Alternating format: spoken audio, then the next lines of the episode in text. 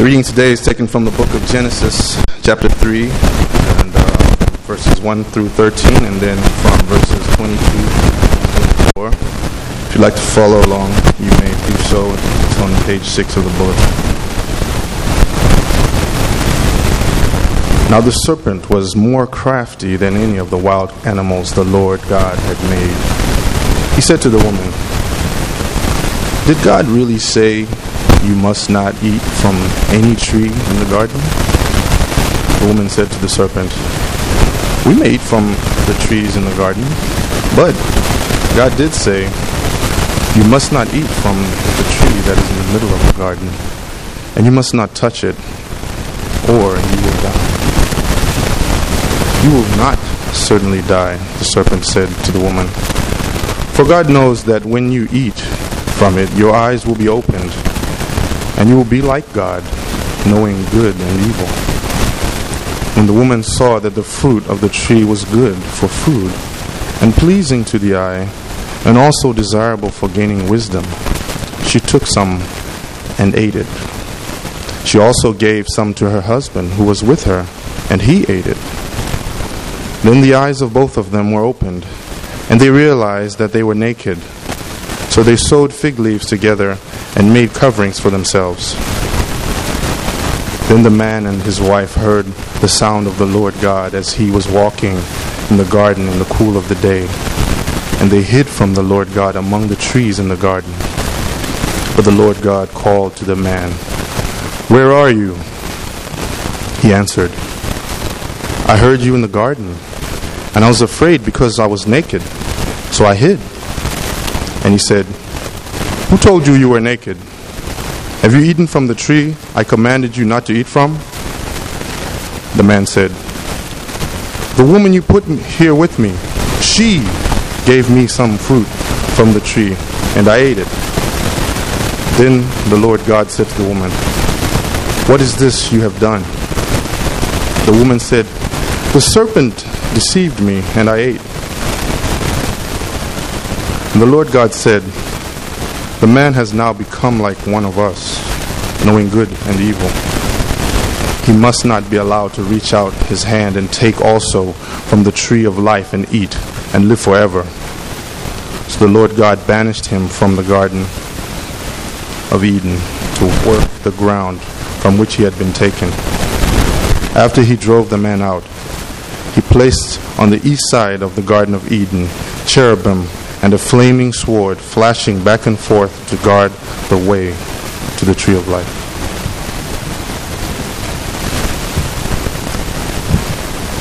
Buenos días. La lectura esta mañana es Génesis capítulo 3, versículos del 1 al 13, versículos 22, 24. La serpiente era más astuta que todos los animales del campo que Dios el Señor había hecho, así que le preguntó a la mujer, ¿Es verdad que Dios les dijo que no comieran de ningún árbol de, del jardín? Podemos comer del fruto de todos los árboles, respondió la mujer, pero en cuanto al fruto del árbol que está en medio del jardín, Dios nos ha dicho, no coman de ese árbol, ni lo toquen, de lo contrario morirán. Pero la serpiente le dijo a la mujer, no es cierto, no van a morir. Dios sabe muy bien que cuando coman de ese árbol se les abrirán los ojos y llegarán a ser como Dios, conocedores del bien y del mal. La mujer vio que el fruto del árbol era bueno para comer y que tenía buen aspecto y era deseable para adquirir sabiduría. Así que tomó de su fruto y comió. Luego le dio a su esposo y también él comió. En ese momento se les abrieron los ojos y tomaron conciencia de su desnudez. Por eso, para cubrirse, entretejieron hojas de higuera. Cuando el día comenzó a refrescar, oyeron el hombre y la mujer que Dios el Señor andaba recorriendo el jardín. Entonces corrieron a esconderse entre los árboles para que Dios no los viera. Pero Dios el Señor llamó al hombre y le dijo, ¿dónde estás? El hombre contestó, escuché que andabas por el jardín y tuve miedo porque estoy desnudo, por eso me escondí. ¿Y quién te ha dicho que estás desnudo? le preguntó Dios. ¿Acaso has comido el fruto del árbol que yo te prohibí comer? Él respondió, la mujer que me diste por compañera me dio de ese fruto y yo lo comí. Entonces Dios, el Señor, le preguntó a la mujer, ¿qué es lo que has hecho? La serpiente me engañó, y comí, contestó ella. Y dijo, el, Y dijo el Señor, el ser humano ha llegado a ser como uno de nosotros, pues tiene conocimiento del bien y del mal. No vaya a ser que extienda su mano y también tome del fruto del árbol de la vida y lo coma y viva para siempre. Entonces Dios el Señor expulsó al ser humano del jardín del Edén para que trabajara en la tierra del cual había sido hecho. Luego de expulsarlo, puso al oriente del jardín del Edén a los querubines y una espada ardiente que se movía por, todas, por todos lados para custodiar el camino que lleva al árbol de la vida.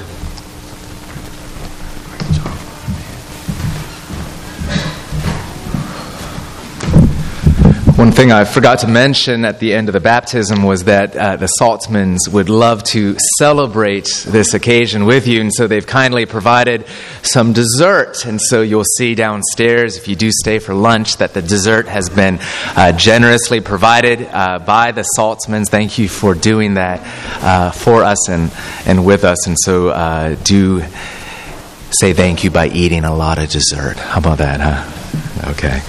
Let me say a word of prayer as we look at this passage. God, we are asking for your kindness, your gentleness, your clarity, Holy Spirit, especially as we ponder what this passage tells us about ourselves, about the world around us, about you, as we grapple and even with words and ideas like sin. It can be hard, we can be resistant. Uh, open up and unlock those resistances. Uh, not just that we would see truth, but that we would see the glory of your grace in Jesus. So, come and open our eyes and bless this time in your word. We pray in Jesus' name. Amen. We live broken lives. We live in a broken world. And we're reminded of this, of course, by daily experience, but also by words like these from Bob Dylan, great poet, thoroughly expressing, memorably expressing, almost depressingly expressing the extent to which our lives seem to be bombarded with brokenness broken bottles, broken plates, broken switches, broken gates, broken dishes, broken parts. Streets are filled with broken hearts. Broken words are never meant to be spoken. Everything is broken. Broken cutters, broken saws, broken buckles, broken laws, broken bodies, broken bones, broken voices on broken phones. Take a deep breath, feel like you're choking. Everything is broken. Broken hands on broken plows, broken treaties, broken vows, broken pipes, broken tools, people bending broken rules, hound dog howling, bullfrog croaking, everything is broken. And of course, even in a week like this, a weekend like this, we're reminded of these realities all around us, around the world. As we look at this anniversary of Malaysia Airlines Flight 370, now one year later, still no trace of any person lost, of the airplane lost. As we celebrate or remember the 50 year anniversary of Bloody Sunday in Selma, Alabama, noting, of course, the great progress by God's grace our nation has made, and yet still a nation broken with racial strife and injustice and much need of healing. Even more locally even just last night 9:40 p.m. just down the street a few blocks in Ogden Place another young individual shot and killed. You don't have to go that far even though you can just look at yourself in the mirror in your own heart. I know I can. Brokenness in my own life. Broken relationships the sin and selfishness of myself. We're broken, we're sinful, we're needy. And if you've been with us throughout our study of Genesis, you know that that's not how things used to be. That's not how things were intended to be. The human race, we were created in God's image, in His likeness, brimming with glory and radiance made for Him in uninterrupted communion with God. We even see it here in this passage, this time when Adam and Eve would take walks with God. Can you imagine that? Perfect relationship with one another. No selfishness, no forgetting appointments, no backbiting, no envy. Can you imagine a life without envy? Fully grateful when another person succeeds and you don't. Where work was satisfying and not with any tainting of frustration or failure, the created world around us was immaculate, no death, no disease, no decay. They called it paradise. And so, what happened? What happened? What went wrong with us, with, the world? And without a doubt, it must be said that everything being broken is not the full extent of reality. It's not the entire story. It is a true part of the story, but the image of God remains in us. Life does have much blessing and goodness. God is present. There's joy and laughter and beauty and truth and functionality and wholeness in life. We're a mixed bag, aren't we? But the question remains how did we get this way? What's wrong with the human race? What's wrong with the world? And the Bible's answer, and this passage's answer in Genesis 3, is sin. That everything that's wrong with the world and everything that's broken about life can be attributed to human sin. Which doesn't mean, of course, that everything, including earthquakes and bad occasions and such, necessarily can be pointed directly to some individual sin, but all things can be pointed at least to the first original people's sin, Adam and Eve. Here's the story of everything that went wrong with the world. And we're going to be camping out on it for the next three, four weeks. Three quick points we're going to see in this passage first to kick us off the essence of sin, and secondly, the effects of sin, and then finally, the healing or the cure for sin. The essence of sin, the effects of sin, and then the healing of sin, the essence of sin. What, what is it? It's a word that sort of intimidates or turns off or scares away, but what really is sin? We're told about it in story form here, of course, when we find and see here Adam and Eve in perfect paradise with God, eating from the tree of the knowledge of good and evil, defying God's command not to eat of that tree. And what was so bad about eating just that little fruit? I mean, just how petty it might seem. Can God get that he just gets so worked up about such a little thing.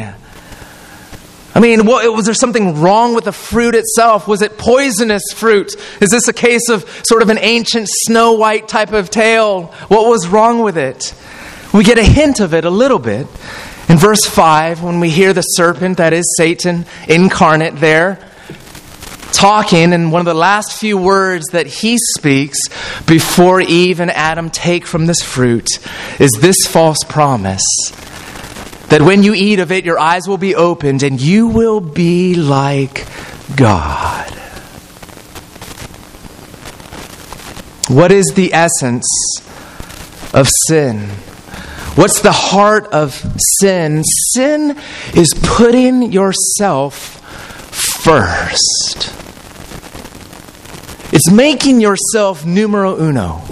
In life, in relationships, in everything, your thoughts, your desires, your plans, your needs, your words with those around you, but most especially and centrally with God. You see, the heart of sin is putting yourself in the place of God. When this tree of the knowledge of good and evil was placed in the middle of the garden by God, it was sort of a, a test, but More fully, it was an opportunity for Adam and Eve to exercise trust in God, to say, We can't see everything, we can't know everything. You are God, and, and we are not, and we like it that way. We trust in you. But here we see the grasping, you might say, even the lusting of a power and a mind and a heart that wants to be God.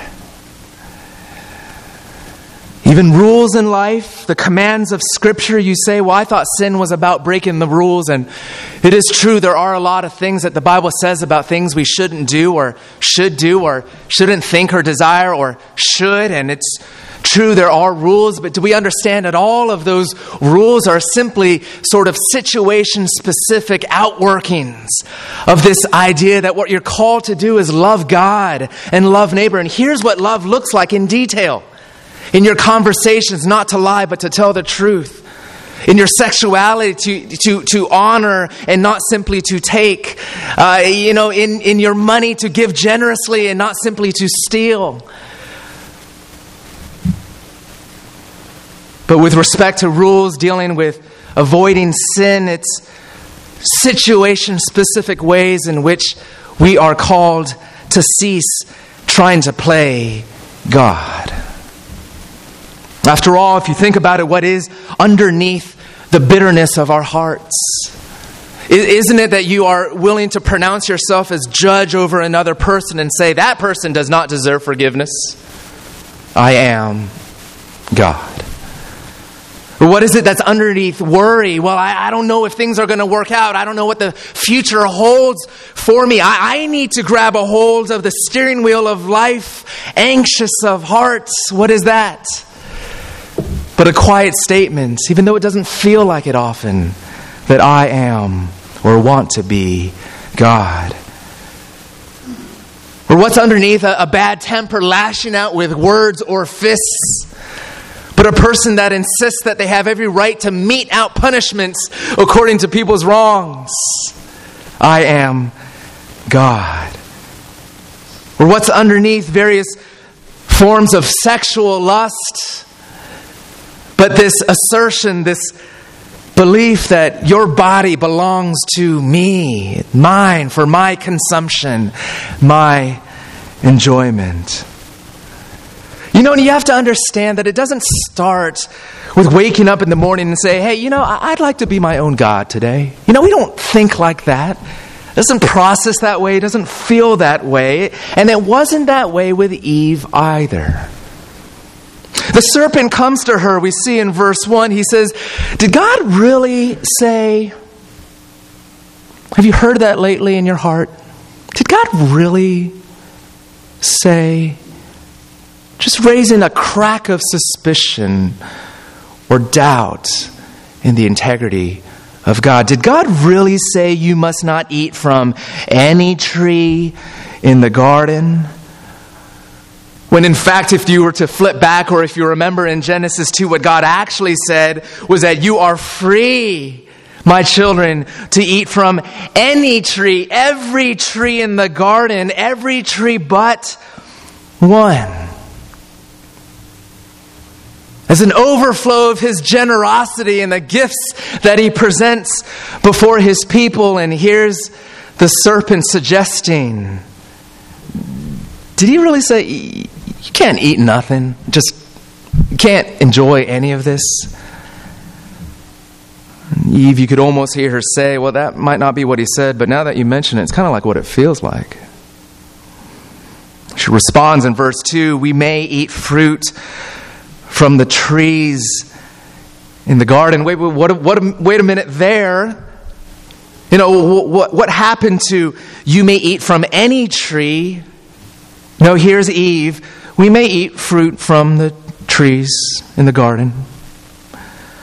Verse 3 But God did say, You must not eat fruit from the tree that is in the middle of the garden, and you must not touch it, or you will die. You must not touch it. God never said anything like that.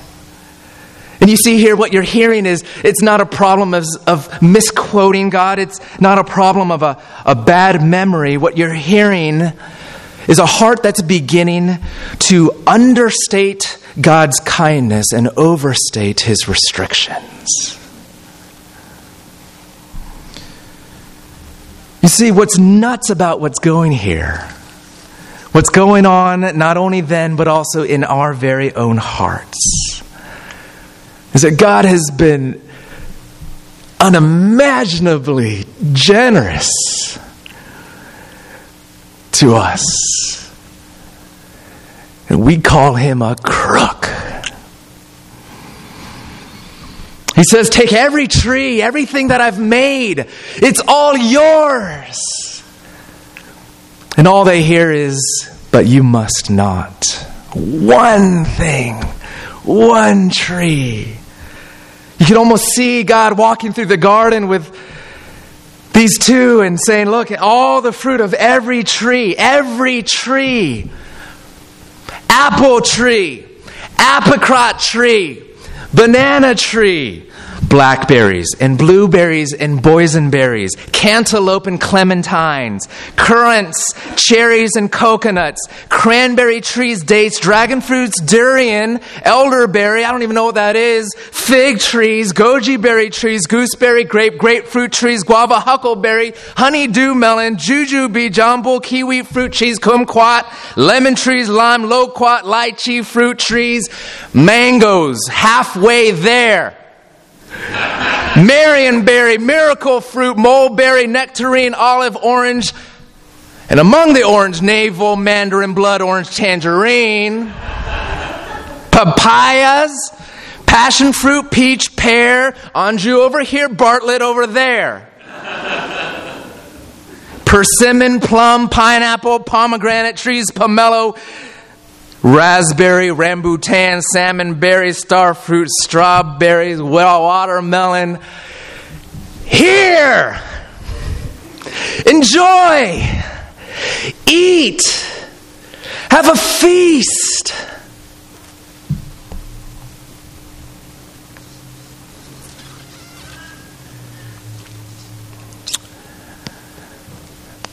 God said, I can't have that tree.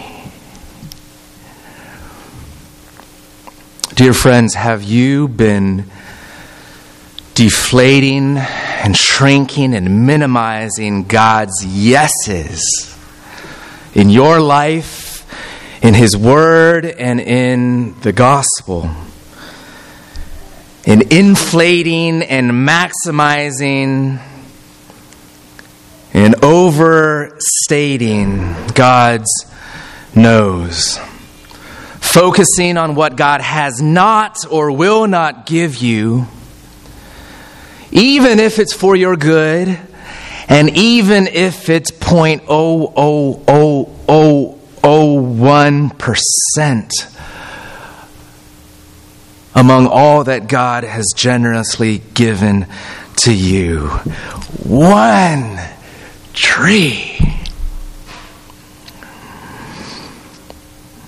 And in the heart, you start to say, I knew it, he's holding back. God's not good to me. Doesn't know what I need, doesn't care what I want, isn't going to give me my dreams. So I need to take it from here. Take control. I know what's best. I'll make the rules. And here it is I'll be God.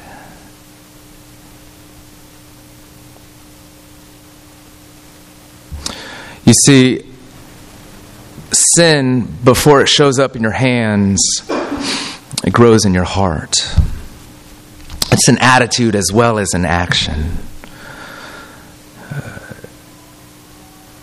Sin is a deep meditation of the heart. It's not just doing bad things, it's a disorder of the soul, a disfigurement of your spiritual beauty, a vandalism of your glory, a cancer of the human condition. And we've all got it. Do you see it? And where are those places where you're just starting to feel badly about what God hasn't been for you or given to you? Where you're starting to become suspicious of His kindness and character and goodness to you? Ways in which you say, No thanks, I'll take it from here. Ways in which you rise up and say, I must be in control. No one else is watching out for me, protecting me. Can you see it in every violation of God's law?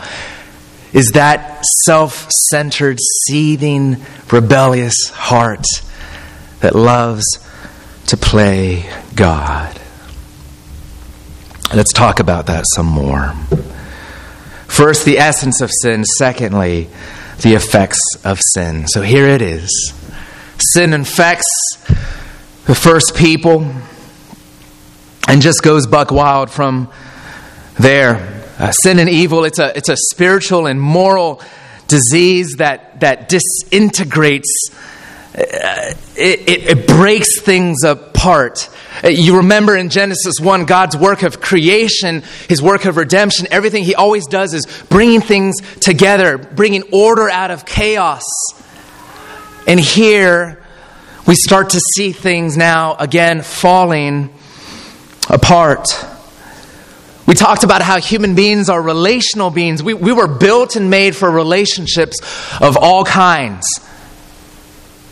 starting with our relationship with God, extending to our relationship even with ourselves, that we, that we see ourselves rightly, then moving out to our relationship with other people, and even extending to the way that we relate to the natural physical world around us. It's just this beautiful ecosystem, this whole that God has made in perfect harmony, weaved together by the Spirit of God, now unraveling because of the evil that's been introduced into the world. You might say there's alienations that are being formed you know, what's something that's alien? It, it's something that's a stranger to us. That, that suddenly, because of sin, you, you spin around and God is becoming a stranger to you. Or you look at yourself in the mirror and you're becoming a stranger to yourself or to other people, that you treat them as other and not you and the world around you. It's like you weren't even made for this place. The world feels like it's at war against you alienations and ruptures all throughout our human existence. And we're going to look at each of these over the next four weeks, the way in which we are, because of sin, alienated from God, from ourselves, alienated from others, alienated from the world around us. It affects every part of life, doesn't it? And for the remainder of our time, we're just going to focus on that first part briefly. That sin alienates, alienates us from God, it ruptures our relationship from God. We see in verse 8 that the man and the wife heard the sound of the Lord God as he was walking in the garden in the cool of the day, and they did what? They hid from the Lord God among the tree of the garden. First time in human history that there was any kind of hiding. No need for it, no desire for it ever. And we've been hiding from God ever since. Running from Him, from consequences, from accountability, from His glory. Even on the way over here to church, I was getting into a, a little disagreement with my daughter who insisted on pushing the stroller, and because we were, as usual, running a little bit late, I said, No, no, my dear, it is something daddy must do. We need to hustle along. And of course, as I took a couple more steps, I looked behind, and there was my daughter about 10 yards behind us with her arms to her side and scowling and just checked out, now done, not walking anymore. She wanted to push the stroller. Eventually, she came back around, but it was this clear and wonderfully helpful picture of guess who? Me. I'd rather be alone than not get to do what I want to do.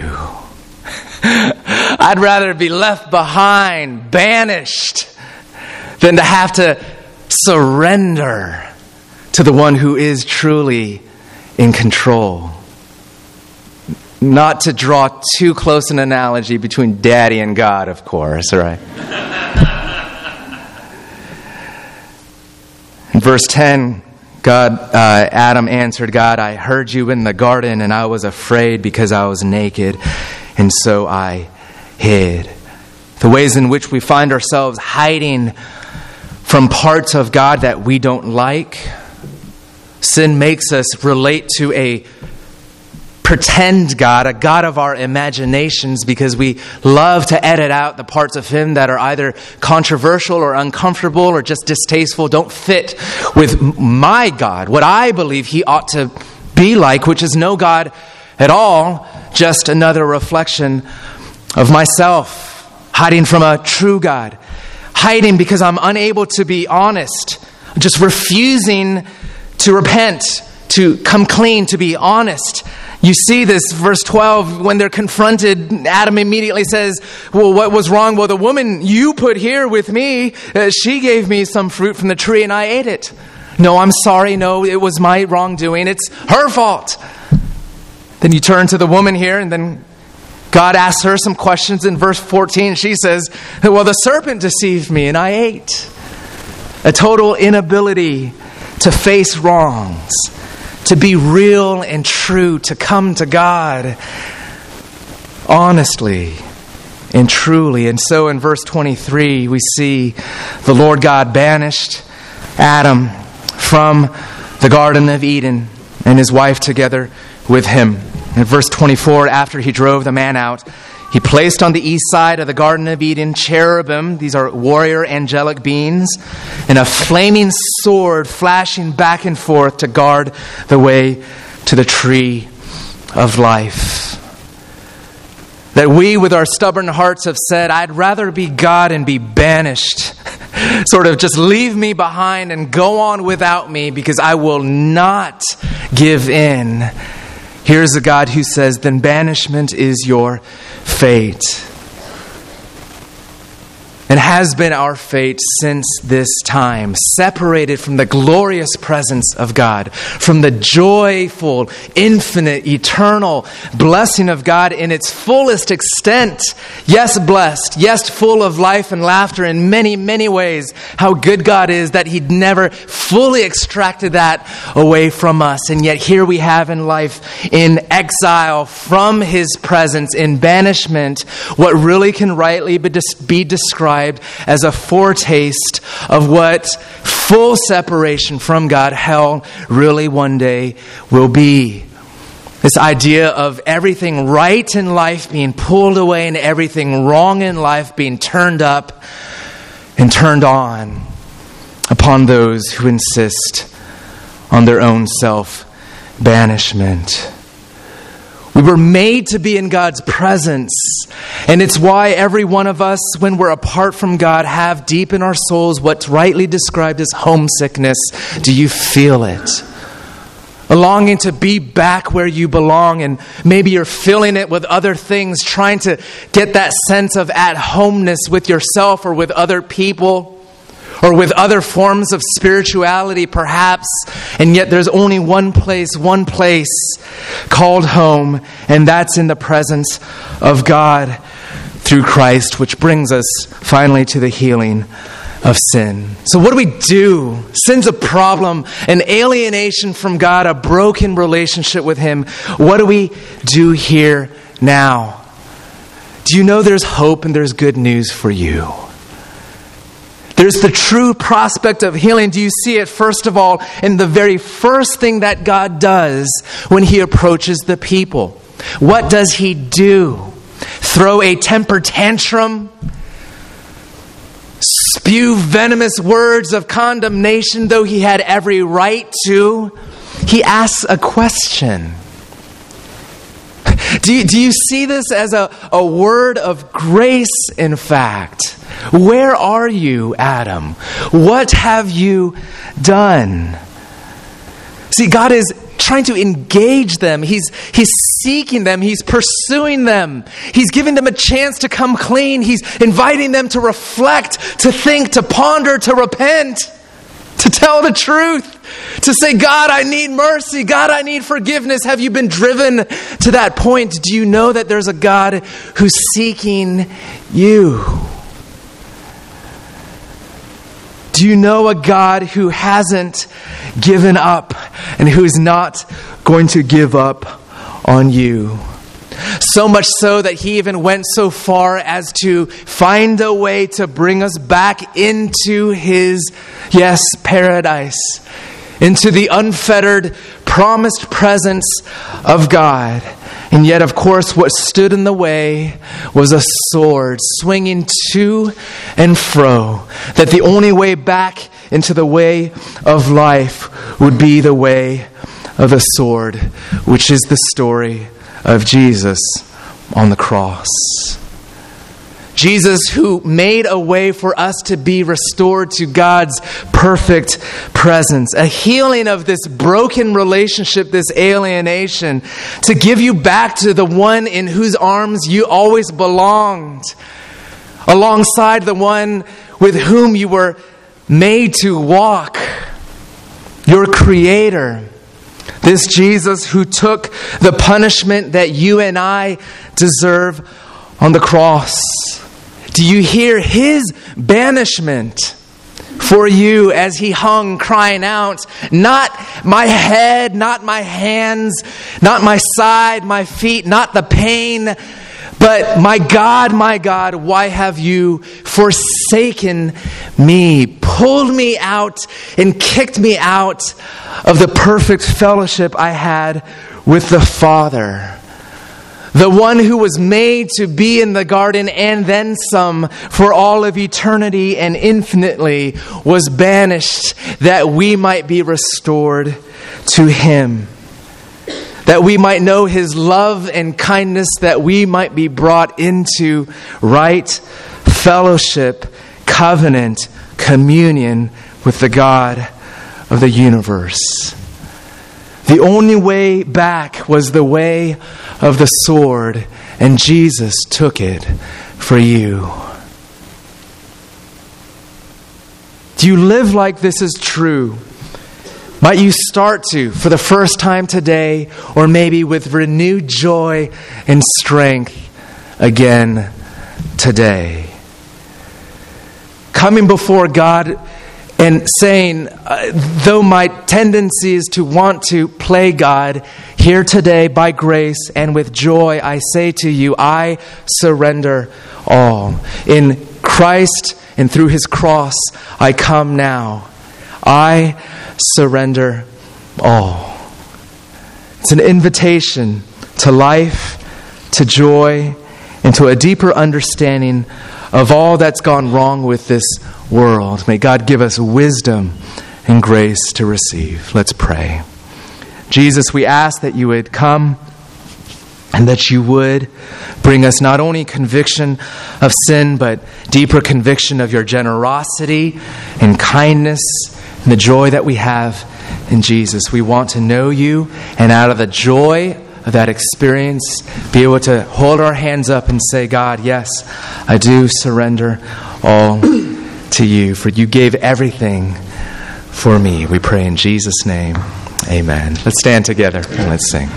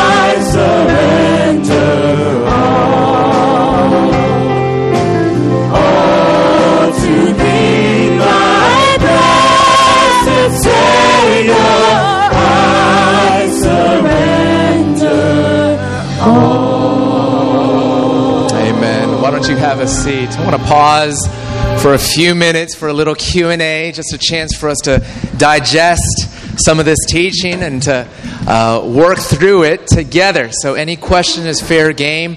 Uh, would love to have you ask a question that'll help our back and forth. Uh, but a few questions maybe that might be on your mind. What do you have for me, for us? Yeah, Jim. So here we see that the Eve sins first, but another part of the Bible sort of puts blame on Adam. Yeah. Why is that? It's good. Uh, the question is so it, it chronologically, Eve took of the fruit first, and yet other places in the Bible talk about Adam um, having sinned. And the reason is is that the way, uh, both in the ancient Near East as well as what we perceive in Scripture, uh, the way things uh, were made in terms of covenants, in terms of formal relationships between God and people, is that Adam was always appointed as the covenant head, the representative, the chief representative of the human race. And so, it's interesting, even though Eve was the first one to actually take of the fruit, ultimately Adam was held responsible. Uh, that he was the one that, of course, shared the glory and the responsibility of caring for the earth and all people beyond him and them. Um, and yet, ultimately, it was on him. He was accountable uh, for that ha- all that happened under his watch. It's a great question. Yeah, Aisha.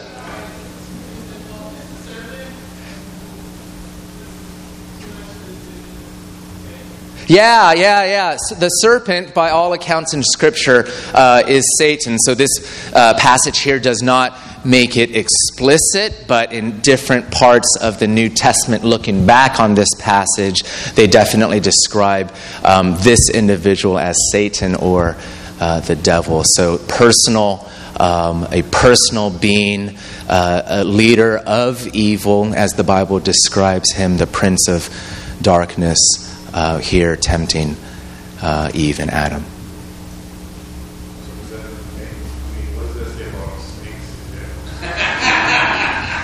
What does it say about snakes in general? Well, it, it doesn't. The most crafty, so in some ways, he, he was referring to the actual snake itself as, as Well, it does, yeah. I mean, you're right. The very first few words of that verse do seem to suggest that there was something about the snake that seemed to fit the deal, right? Uh, I know. If there's any snakes in here, I'm sorry. Uh, you know, it's, it's, it, but no, it, it, what it seems to be is pointing us to uh, in the next couple verses, we'll look at some explanation spiritually why we have sort of a weird relationship with snakes and such. They're not the only animals, though. But no, this is not meant to be a passage that tells us that there's some significance to snakes, uh, that they are, for instance, evil incarnate uh, and to be resisted as the devil or anything like that. So, uh, nothing that goes beyond this unique event here. Yeah, Pat. And then in the back, yeah. Yeah. Yeah. Yeah. Well, because snakes are good too, you know?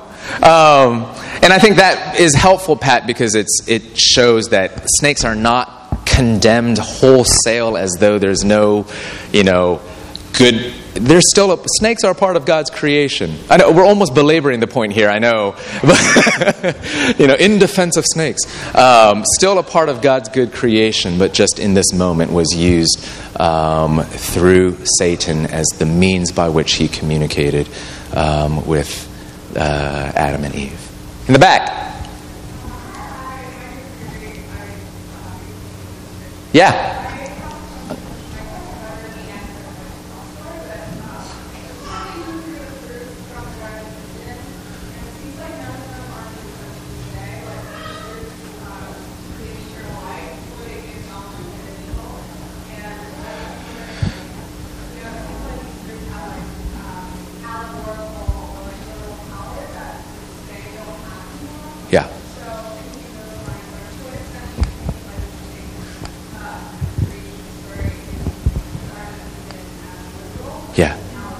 That's good.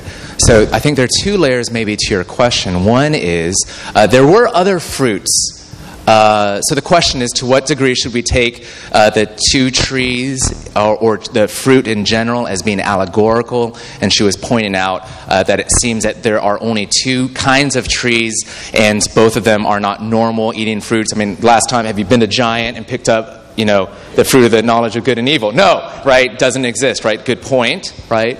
Uh, the key thing, first of all, is that those are not the only two fruit in the garden, right? That actually both Genesis 2 and Genesis 3, in the conversation between the serpent and Eve, they make reference to all the other trees. And so it's clear that God blessed them with all different kinds of food, and not just limited to fruit, to eat. Among them, there were two trees so, my long winded sort of list, slightly tongue in cheek, we don't know what kind of fruit was there, and some of the ones we have now were genetically engineered and such. But, um, but really, it was two trees uh, that had spiritual significance. So, you're right. They were set apart because of supernatural meaning that God had placed upon those trees. And so, in that regard, they are not normal, natural fruit that you would find in the grocery store or that Adam and Eve would have eaten.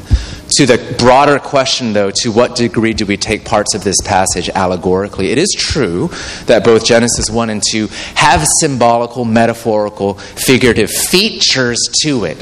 It's told to us as a narrative in the ancient form of historical narrative, but there are poetical features to it. And that's why we have to do some good hard work in understanding well, what here is metaphorical, what isn't.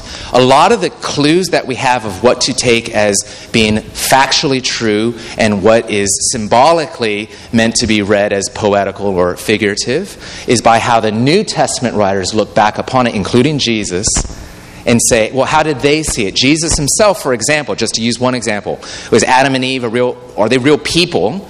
Jesus himself refers to Adam. And so he is sort of the answer key to understanding, well, if Jesus takes him that way, then I think we have good reason to start reading that feature of this passage as being historical and factual.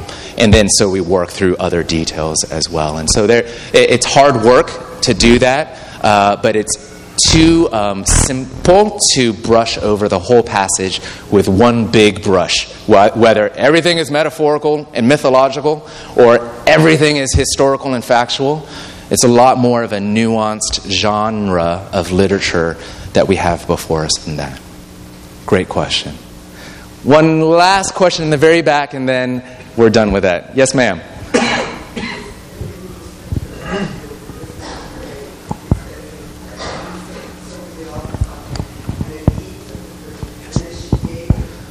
Yes.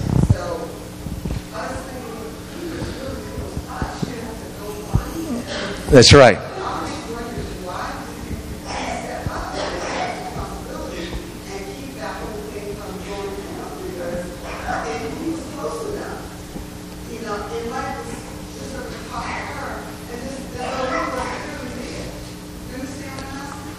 I think all the ladies understand.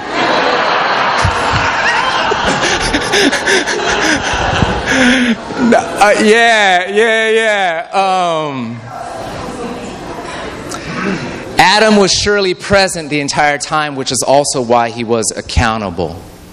Hanging out nearby, neither condemning the serpent nor protecting his wife, or vice versa, right? Uh, so already we see a problem in the relationship between them that is forming. Some people will point to that as evidence of part of some of the weaknesses that we see in men uh, and we could, I could go down the list in terms of different ways in which that might be the case across the board and across the human race. So I want to be careful in terms of genderizing certain things. Uh, but it is true that we all struggle with different forms of passivity, um, of an unwillingness to step into roles of responsibility. Um, I think that's a human thing, not just a gendered thing. But is there some clue here um, as to what generally can be a struggle? And I'd say, not talking about uh, people throughout the human race, but specifically in dynamics within marriage. I think that's often what we do uh, find. Uh, so it's a, it's a, a keen observation. Uh, and I think we can take a few steps in that direction and say, hey, that's helpful. Uh, but we also have to be careful not to take it too far, too. Great stuff. And there's more that we could talk about. But we need to wrap up here.